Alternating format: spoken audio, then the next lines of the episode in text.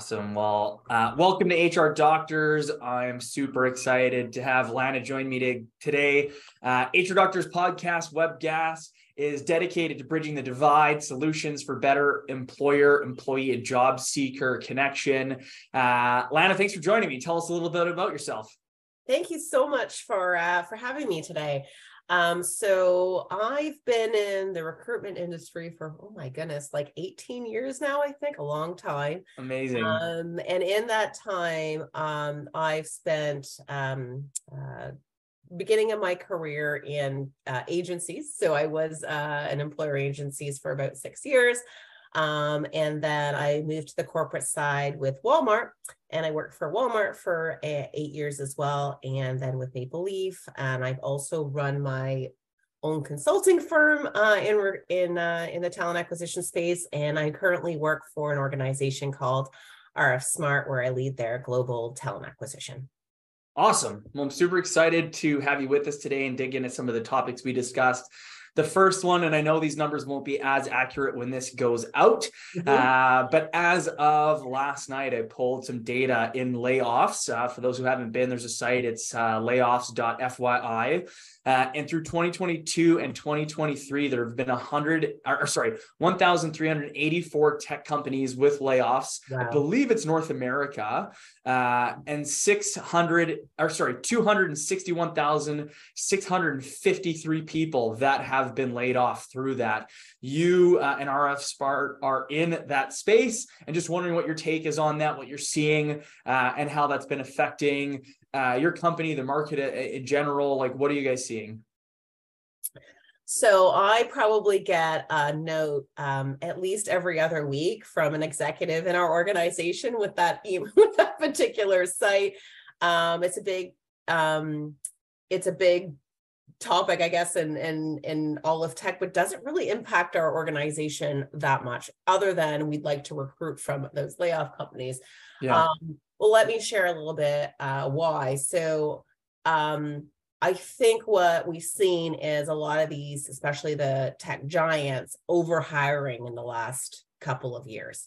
Um, so um, there's and uh, and I've heard this also through my colleagues. So this is not just a my guess, but I and I don't think it's just within tech. So I think we're starting to see it in in other places as well, although maybe not as large.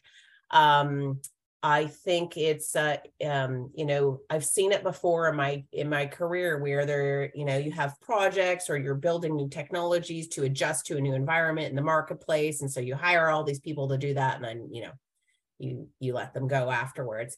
Um, but it was really different during COVID and during the last couple of years because um, the market was shifting in terms of what was needed in the marketplace. Um, you know, um, with people being you know 100% remote and lockdowns and all, all the different things going on. Um, but as we kind of, I guess, return to the new normal, um, you know, I think that's having a, a big impact on those organizations. I also get the feeling that when one does it, there seems to be a trend of it. Oh, it's okay. We can do this now. Um, I don't know um, if that's accurate or not, but um, but certainly it seems that the more do it, the more do it. So it seems to be uh, self-perpetuating. Um, one of the things about the organization I work for is that unlike most of these tech layoffs, we're 100% privately uh, owned, uh, and we have no equity, we have no debt, um, and so um, uh, and very cautious about even though we're growing really fast um, about adding headcount that we can't sustain during um, bad times. Um, and we happen to be in the supply chain uh, software as a service industry and supply chain is a big thing right now so we are actually growing really fast. Um, and then we're thinking about how do we help all these folks? How do we help 261000 people? Like well we can't directly but how do we as an industry help these folks transition find new jobs? What does that look like um, you know some of the things i think are really important in this space are uh, reskilling, upskilling, like a lot of the boot camp activity happening now. Um, sure. I think is, you know, helpful, especially if if you, the the layoffs are related to um, individuals been with an organization a long time. So we have that's one of the things we're doing is we actually have um, our own boot camps uh, for for that, so that if we have people that whose skills are dimin- not relevant, we are actually retraining them. Um, right. And then on the what do you how do you attract all the individuals been laid off? I kind of feel like there's still a lot of opportunity out there. There's still a lot of jobs. Like unemployment is still really low. Um so i think you know people are still being scooped up pretty quickly. Yeah. Yeah we're we're kind of noticing the same. We don't recruit in the it space but i had a, a chat with a couple different uh uh, a friends of mine that are in the external talent acquisition space, specifically in IT, and if anything, it's been a bit of a breath of fresh air for them where there are some people that have been extremely hard to hire for highly in demand positions that are coming into the market and some companies that weren't able to compete with the you know, arguably overinflated compensations at times that some of these positions were paying because of the scarcity in the market have mm-hmm. made it more achievable to where there were even some clients of theirs who had projects on where they just shelved the project because it wasn't feasible for them. And now, mm. you know, those projects are kind of coming back on the table to say, hey, is this something we can actually make happen now? Yeah. What, what are your thoughts? I mean, I feel from a visibility standpoint, some of the information that we see through channels like LinkedIn is mm. the high visibility of people that are hurt or frustrated with the way that these layoffs have happened.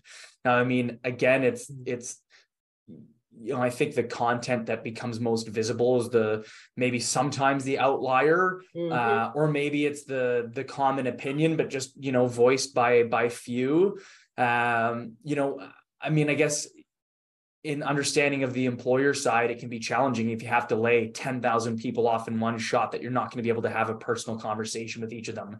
You're not going to be able to have that conversation before, you know, locking them out of the technology platforms that they're utilizing.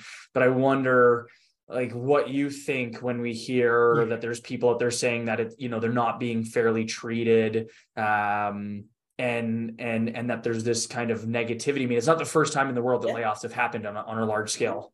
I've never seen layoffs like this though. So sure. I've been a part of layoffs. I've seen organizations do layoffs. Um, I've been blessed that any organization I've worked for has been very kind and taken a very personal approach to it. I got to be honest, I was shocked by some of the way people have been laid off.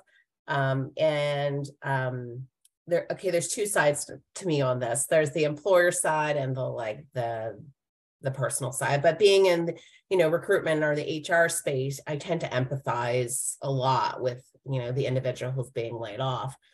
Um, I think that it depends on the company what's appropriate. I think that if you are um, about to go bankrupt if you don't do it. It might look a little different than if you are still highly profitable. And I think it's a mistake that some of these larger organizations that are still extremely profitable, that are going to continue to be profitable and mm-hmm. large, are doing layoffs the way they are because it's going to impact their employer brand. It's going to make it more difficult for them. People are going to think twice before they join they're going to be like, whoa, that could be me in six months or a year from now. They could just be hiring me for this project and then I'm just gone.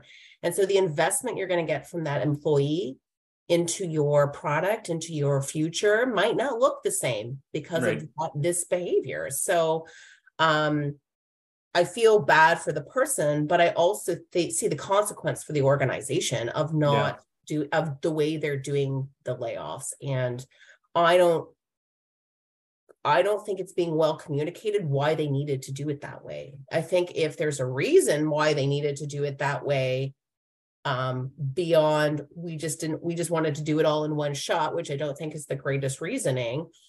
Um, unless again, like you're about to like go bankrupt or something. But um, even in those cases, I've seen people being treated more humanely than I think sometimes they're being treated right now. Yeah. Um, fair. You know, yeah. uh, yeah. And it's, it's, I mean, you're bang on in the sense that if you create transactional relationships with your workforce, then it's hard for you to expect anything else uh, yeah. from from those people. And I know uh, you know, as we dig into our, our discussion further uh, on the back end is your retention strategy. Uh, and I mean, we'll speak on that further, but I know mm. there are many situations where high impact performers who uh, you know, to replace someone like that on your team would take you months and yet there are times when we get you know a limited notice period of of the you know the standard two weeks and you kind of go like this isn't giving me any chance to uh, you know go to market find a suitable replacement work in conjunction with you to onboard and support this individual through their transition support you through yours and ultimately ensure that the, the you know the sanctity of the company is protected. And maybe that comes through their kind of view of the transactionality and and and a almost a fear of being open and honest about what's going on on their side out of you know being negatively impacted for it. And, and maybe mm-hmm. that's something that's created internally. Mm-hmm. yeah 100% yeah i mean the impact is to the people who are left behind too. Yeah. Right? Yeah, totally. it's the people who've been laid off. Yeah.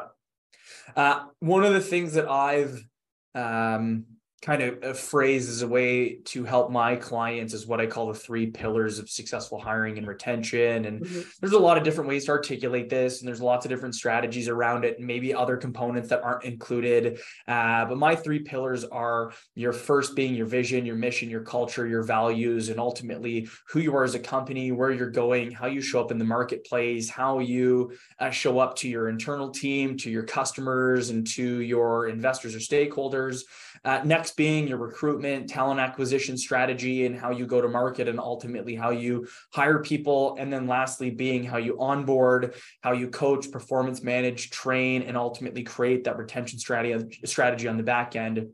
And in our pre-chat, we talked about mission and values and how that's been a really like foundational piece for you. Uh, what is what does mission and values like mean to you, and how do those? Or I guess maybe first is, do you feel that those? I know we haven't talked about them before, but those three pillars, do those I guess align in terms of the way you see like recruiting and retention and the strategy? Is there other pieces to it that maybe aren't included in mine? Like what what's your kind of view on on I guess that holistic recruitment and retention component? Well, I think that's the kickoff. That's your product. That's what you're selling in the marketplace, right? Um, as a as a recruitment function, it feeds into the type of audience you're going after, the messaging you're using, um, you know it uh it's you know so yes i de- definitely think it's um um it's super important. And then the rest of your extension of that is really the employee life cycle right? So mm-hmm. all of that feeds through the entire experience of um, an employee a candidate through an employee. Um, and then i even ex- think it extends for when that person leaves you because um, you know your boomerang strategy and your reputation um, doesn't end with the person who leaves, who resigns, or who you lay off, or whatever. Um, it that's a continuance, right? So I think your strategy also extends your mission, your values. They extend into your reputation with those who used to work for you. Um, um, I'll tell you that I ha- haven't worked with Walmart since 2019, but I still feel a deep connection to them from a values perspective because um, their mission and vision and values are extremely clear. And you felt a part of that when you were there, um, and you felt a part of that even when you left. You know, when you left, right? So, um, you know, so the things are, you know, I, I agree with you. They're very uh, critical to their to recruitment. Well, it's such a, a great uh, a segue in. Um, I mean, we talked briefly at the onset about how uh, when you were with Walmart, there was approximately 90,000 people in Canada. You were the director of talent acquisition with them. And it's so cool to hear that you still feel aligned to the vision and the mission and the culture and the values within the organization, even since your departure. What, what was that, I guess, that mission and value piece like from an organizational standpoint of, you know, I you know, and it doesn't have to be specific to them, but I think it's such a great example of you identifying and creating alignment or understanding alignment for yourself when you come in and how that applies corporately and also how that vision rolls itself down to you've got, you know, a large contingent of, of you know, the frontline workers uh, and just how, how that organization made, made that vision and values real. Um, well, so they have a unique story that way that starts with Sam Walton. It's just never gone away. Like it's right. been an extension of uh, a culture that um, you know that um, that he started there, um, and um, I, my experience and you know i obviously used to work you know in the staffing side too is that it's really rare to have a mission you can connect everybody to every day in everything right. they do. Um but it it get that mission gives you a purpose. So when you're stuck you think back what's the mission? Right? Like if i'm stuck deciding what to do or how to move forward is this aligned to the mission? Is this aligned to our company values? Does this fit within that or not both in what you're building like whether you're in ta or in a different you know finance or um, sales or wherever you are in an organization you can connect back to that for driving the company forward. And i think that's like super important because um, it can it creates continuity. Um, and it's driven really by by by leadership and the front line has to exist on both um, and it can't be artificially created it has to your company has to be founded in it and it has to be a continuance of that founding you can't all of a sudden create it I don't think. I think creating culture is really, really hard. I know a lot of companies go back and try and recreate their culture and do things. I think that's really, that's really tough. You almost have to start from what what what is our mission as an organization what, why do we exist? You yeah. know, and one of the reasons I joined RF Smart, um, actually, the primary reason was this um, they have a very clear mission and very clear values that everyone is connected to. Um, and so it's very reminiscent of my time at, at, Walmart from that perspective. I feel very connected to the work. And when I'm thinking about what I'm doing on a daily basis, or how to attract candidates or whatever it's about like do you connect to that mission does that mean something to you do these values mean something do you connect to them personally? Because if you do you're going to be excited about going to work on monday and you're you know and and solving problems for for the company. Yeah. Who do you think is ultimately responsible for the creation the not necessarily implementation, but I guess the creation and then the the not the longevity, but the the you know the values and culture and mission living within the organization.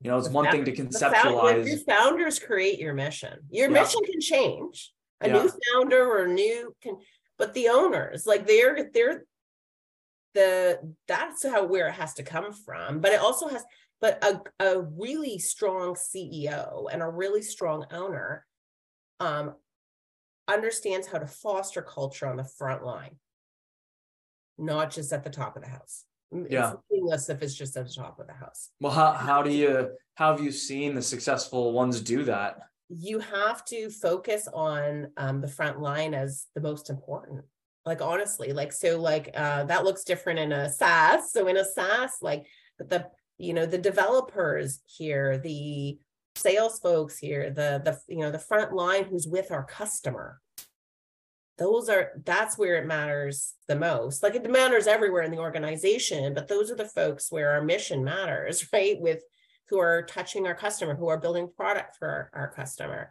Um you know at walmart it would have been it's like the the cashier the people working in in the store. Um you know they're the ones who have to really where your your culture is fostered.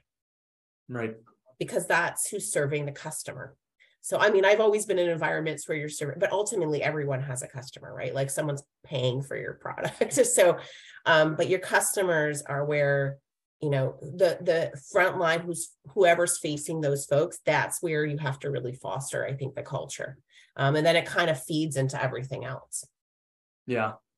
How how you know in, a, in an organization with a you know a, a, lot of people where it's easy for those uh, lines to get blurred or or for the water to get muddied like how i guess how do you make sure it trickles down the way you'd want it to trickle down all the way to the front line um so you have to be there has to be a direct connection between the sen- most senior people in an organization and that front line the more bureaucracy you have, the less that's possible. So right. Describe it. Yeah. Like it has to, that has to exist. Um, the you need the flatter your organization, the easier that is to happen. Sure. you know the more traditional it is and i mean traditional from like that hierarchy like glass ceiling kind of environment um i'm gonna make a joke but the more it's like mad men like you know what i mean like it's sure. not yeah so uh you, you know moving towards um uh moving towards realizing that we all have different accountabilities and responsibilities depending on our position in an organization but that everyone um you know everyone's ideas and what they feel and think and how they contribute to the organization is just as important. Like that's that's when when the ceo can or and senior leadership connects to that then i think things start to look like i think they you start to have a better culture. Yeah I agree. of listening of listening right? Like that's there's the key listening. Nice. Hmm. awesome. We we talked about uh, I feel like we're getting really philosophical here. No it's awesome. It's fantastic. I mean that's that's the you know the the crux of the issue that i think you know if if if someone's struggling on that particular initiative that uh, you know, trying to find either the issues or the uh, you know the solutions the and and the path that one took to get there. So i think it's it's, helpful and insightful. Um you know we we talked about talent acquisition and how you you mentioned that there's no easy solution. Mm-hmm. uh you know you've you're you're currently in a industry where you're in that that SaaS space. You're recruiting for you know highly skilled highly demand individuals in a market that up until the this you know layoff period was mm-hmm. even more difficult to recruit in. You've also been you know recruiting in an industry like we said where there was 90,000 people. You've been in manufacturing and production. Uh, lots of frontline, lots of blue collar. Like, what have I guess some of the the greatest challenges that you've been faced with, and how have you, mm. you know, tried to to identify ways to overcome them? And and if you've had success, what's what's kind of unlocked some of that potential? Okay, so if I can think of a theme that kind of goes for everything in my career, it's separated. It's identifying what's going to make a great employee. Right. And I've never, I've not been in, I've never been anywhere yet where the thing that most people focus on, although I'm with an organization that I would say for developers is is here, but um, I'm, there's this theme that the experience of somebody and their skill are what most hiring managers assess for, and culture often comes along with that but there's this gap um, of um, that means somebody's going to be good. That means somebody can come in. What is, what is the term we used to use? Hit the ground running. Then come in and hit the ground running. And I've always right. thought this: don't hire for the person who can hit the ground running. Hire the person who's going to win the race, who's got the longevity. Oh, I love that. Who's going to grow with their job? Who's going to lead to who's going to be successful over time, not just in this moment. Um, and that's a barrier I've always had to uh, lean into from like from a TA standpoint um, in in in a corp. Actually, even back in the agency, it's you still you still face this when you're dealing with clients, right? Like how, you know, you want the purple unicorn, but is the purple unicorn going to be a purple unicorn in three years from now when all your technology's changed? Right. So now I'm re- so I've I've tried to one of the things I think is part of the solution to this is is uh, competency based hiring or beha- and behavioral interviewing um, on what are the traits we need for someone to be successful in this role now and into the future. So as things change, this person is going to continue to be successful and add value to our organization because it allows you to be future ready, not just in the moment have somebody be able to do a job. Yeah. I had a really interesting discussion with a client of ours the other day, and it ties so well into this, which is there are many roles and positions where there's a skill gap in the market and there is a willingness and desire from a client of ours to hire somebody who is at the upper echelon of the knowledge industry specific knowledge and skill who can come in and really reduce that runway and hit the ground running and be an impact player short term and long term um, and i think a lot of times the desire in doing that is also to uh, remove some of those barriers that can create turnover or a lack of longevity in the sense that you can hire somebody who's highly motivated who's got the aptitude but who may come into the organization and whether it's a few months or a few years just put their hand up and say you know what? Like i hadn't been in the space before and i'm now realizing it's not for me mm-hmm. versus someone who's been in the space for a long time and is highly passionate about it. But in my conversation with one of our clients they were looking hey we want to hire somebody with these skills and this experience and this you know background and this education all these things. And it goes okay well we can you know potentially try to help you find those things but you're hugely narrowing the market. You're going to make it extremely difficult to hire. It's going to be extremely expensive to hire this individual and you know why is that what your desire is? And they go well we just know this is going to be who's going to be the most successful. And i said okay well of your team that exists right now who are your most successful people? And they named two, three people. And I said, well, what were their backgrounds? Mm-hmm. And they didn't have any of the background they were yeah. looking for. One of them was previously a teacher. Yeah. And like, you know, this was a first sales position and they were looking, you know, they need to have a few years of sales experience, a few years of industry experience, yeah. this and that. And, and, you know, the people who hadn't been successful as of late were people like that who were coming in. And I think the interesting thing was, is that when they hired those people, they were less involved in the onboarding and training and coaching and development pathway because there was an assumption that you just know what you're doing and you're going to get it. And it was a total false sense of security where maybe they had a good foundation, but you still needed to teach them the way you do things, your system, your processes, your approach, your strategy, your policies. And that when they brought someone in new who didn't possess any of that, that they really took the time to hold their hand and guide them through it. And sure enough, you know, as I mentioned, the people they listed who were the high performers were the ones that hadn't had any of the background that they thought they needed. And all of a sudden the conversation shifted and they go, well, you know what? Okay, actually, let's go and hire based off what we've got right now, which is high aptitude, highly motivated, great culture fit. Uh, and all of a sudden the doors are wide open yeah. and they've had a significantly easier time of seeing great people, being able to interview more people and ultimately hiring some really like phenomenal people that fit or highly motivated and then work through the business systems to help get them educated and up to speed so they can deliver. Yeah, I bet you this is a very common experience. So you asked a whole bunch of recruiters to ask hiring managers, and I'm sure most of them have the same question. They're probably going to get a similar answer. Is the top performers are not just the people who had this. They're never going to say it's because they came with this experience and these skills. They're going to give you the traits that make them successful. Yeah. Right. Yeah, like the the um you know the competencies um and um um i have two that i'll i don't know i feel like i'm giving away a trade secret here but like i have two i'll give you one. All right.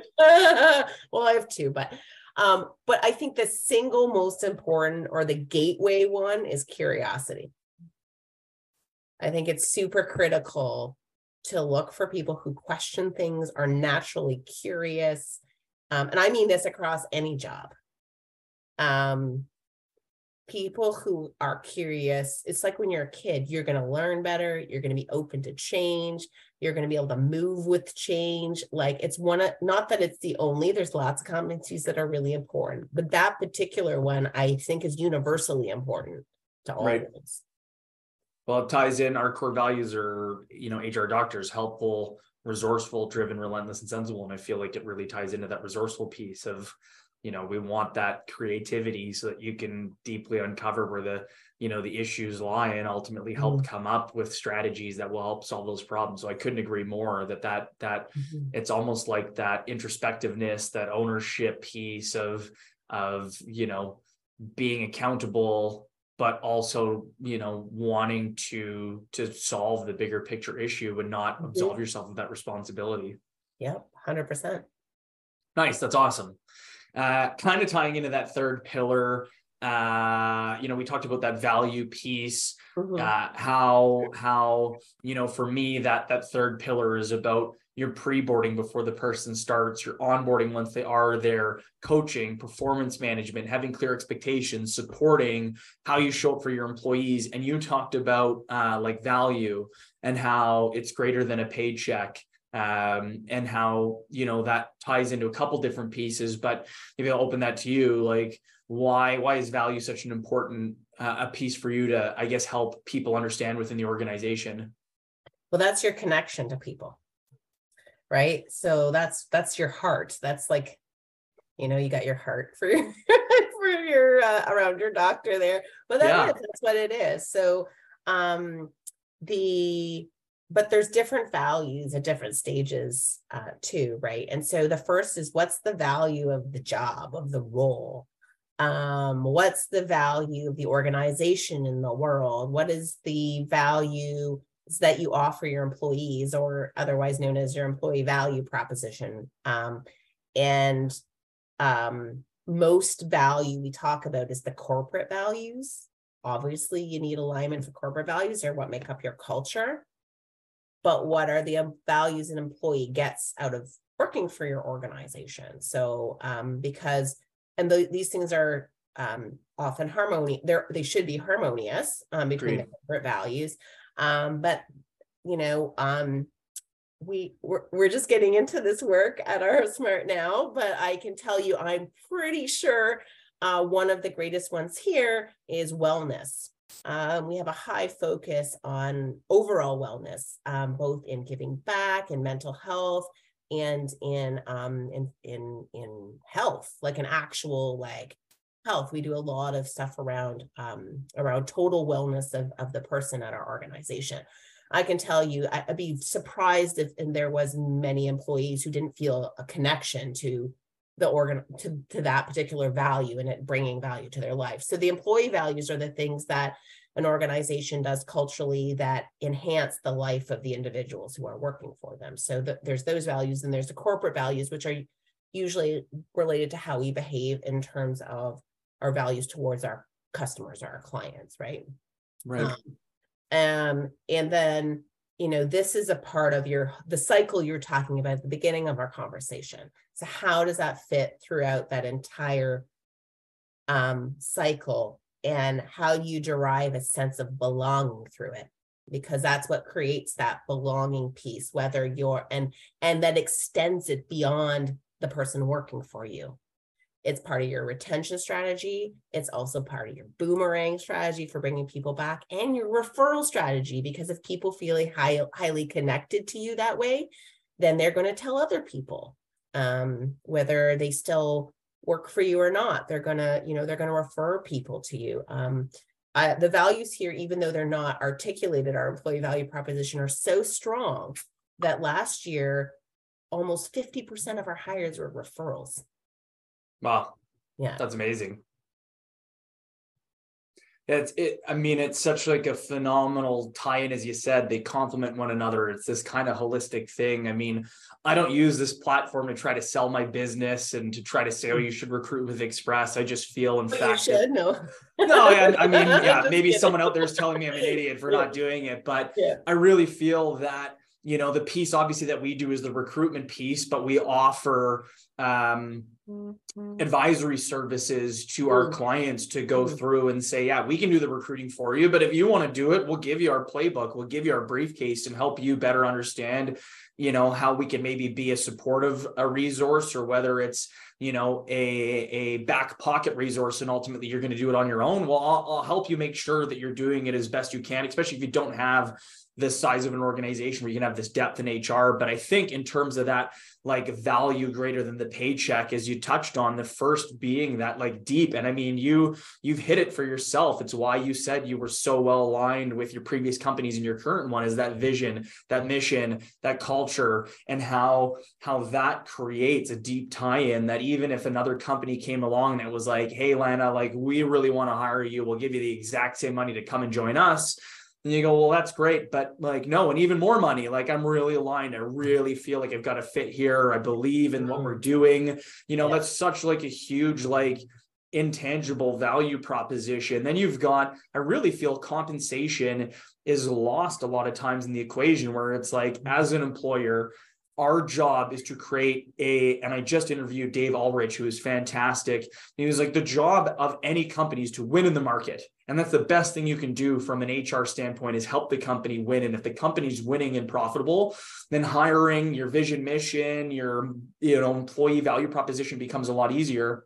But that that salary that the com- or that, that the company's paying the employee is that exchange of here's what we need you to do. You're going to do it here's what you're going to we're going to compensate you to do it and we need you to do it in a way that helps us win and then outside of that then we start to tie in these additional perks and benefits where we can go okay we're going to have whatever we need to within our capabilities and of course you know the googles out there are going to do crazy stuff that not every company can do you guys have 400 employees and have way larger budgets than my company of less than you know than 20 right mm-hmm. and so mm-hmm. there's certain value propositions you can or can't do um, but ultimately all those things tie in like you said which i think is such a profound piece for businesses to really be aware of which is that value that you create that is greater than just the paycheck and i don't think you have to compete with the googles if you're not the googles because yeah. you know we're not competing for the same people yeah. you know but how are you maybe competing for the best people in your space in your market and how that all kind of ties in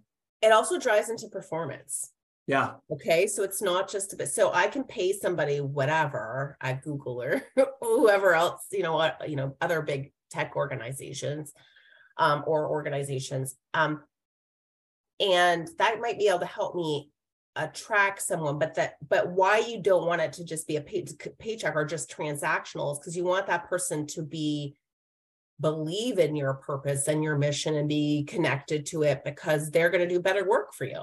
Right. So it's even if I was one of those, even if you are a gigantic organization with like millions of employees and you, it's still super important because, um, you know, having that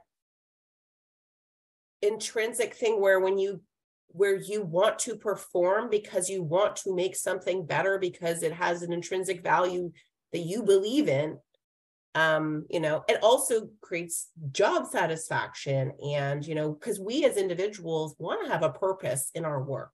We spend the majority of our life at work. If we have no we don't feel that value or that purpose um you know what it was the term that they used last year? Quiet quitting. That's what happens. Yeah.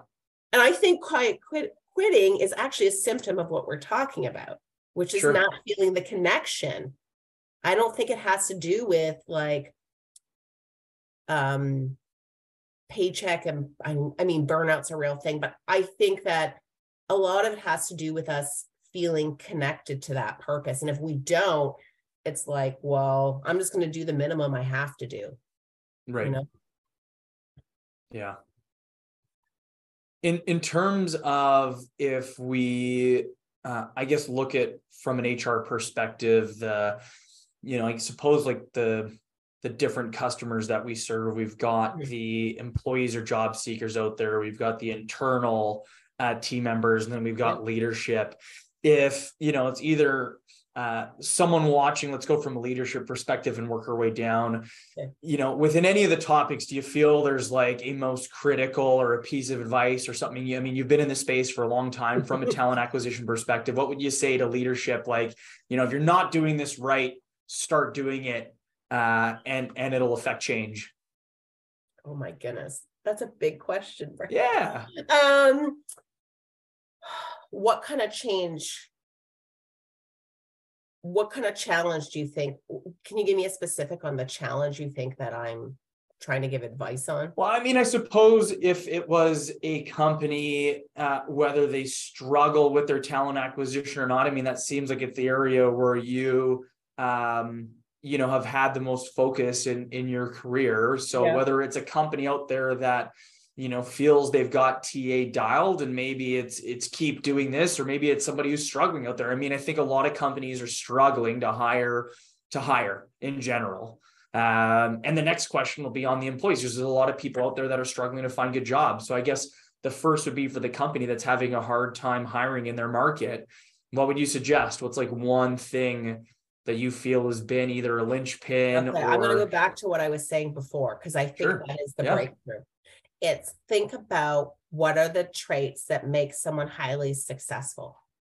And I think that starts, I would give the same advice to the executive team that I would give to the hiring managers, which is really understanding what your company, where you're looking to go, as an organization? Like, what is your mission and what is your strategic plan over the next five years? And what kind of from what you've seen, what are the traits of success that will help you in your companies and moving in the direction your company is going and focusing on looking for those in the marketplace, not right. on this is on my resume and I have this skill and this. It's looking at that instead. And if you can do that, you can find all sorts of amazing talent and you're not going to be competing with it in the same way because yeah. not every because because most employers aren't doing this okay and being with a smaller organization where our name's not necessarily known everywhere um you know you kind of have to do this um but you know you can get you can get much better at, at doing it and i think that's the journey we're on but i don't necessarily think that you know um empl- and, and sorry let me switch over to the candidate side now. As a candidate yeah. how do you express your value beyond your experience? What are you bringing to the table? Um, there is i'm going to um, pitch a company. It was a not-for-profit called LaunchCode um, that i've worked with a lot. And they have a program called CoderGirl. Um, and they retra- they they do uh, uh, retraining or reskilling of individuals who come from different careers, and they teach them how to code. Uh, um, uh, amazing um, organization, and they have their um, women who've graduated from this program do a video and like show all their work and all they're capable of, but they have a video to sh- and they express for the employer hey here's who i am. Here's what i'm about. Here's what i bring to the table based on my past experience. So like you know i was i was a teacher. Now i'm a coder. What how does that differentiate me? Well right. i'm you know here's what i'm bringing to the table now. I have great leadership skills. I have great communication skills. I can um, you know uh, translate technology into layman's terms or whatever it is right um, so how but for all candidates, how do they translate what they bring to the table beyond that experience and skill set? And then if the employers are open to it, that's where you can kind of you can kind of um, meet up because um, I'll tell you one of the things I hear a lot from people we hire is wow, you guys gave me a chance. No other company would even look at my resume or call me.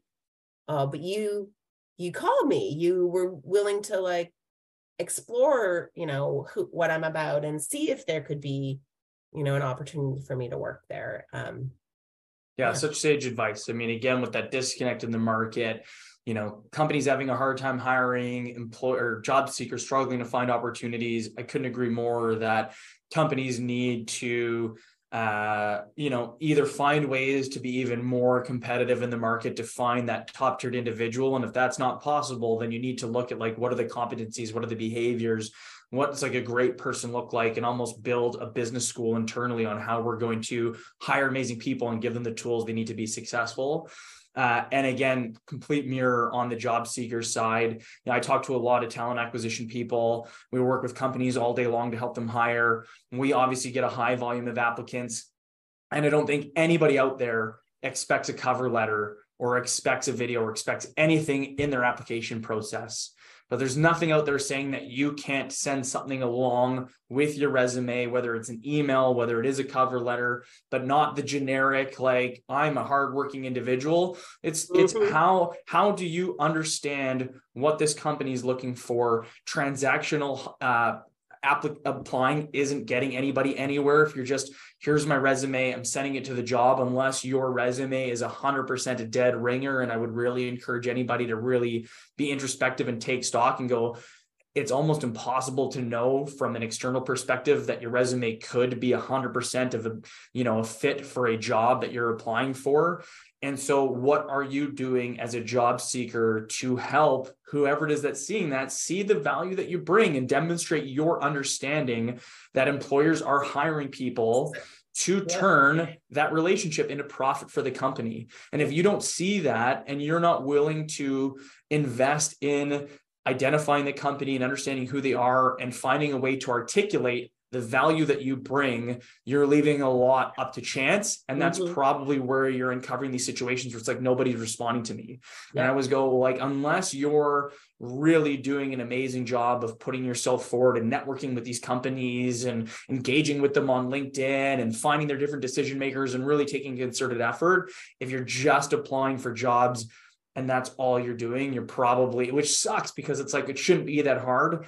Well, it is Unfortunately, it is. Well, and networking, like, so that leans into networking. Yeah. Because sometimes the networking can help you with um further understanding your value or what's going on. And like it's not just about getting into the company, but getting that information. Like, um, and I don't um, I don't know if everyone's skilled at networking to uncover that, right? Um, and um, I think um, you know, I actually refer people when I know people personally who are looking for work, I often refer them to strong recruiters um, sure. so that they can get that help. Um, yeah.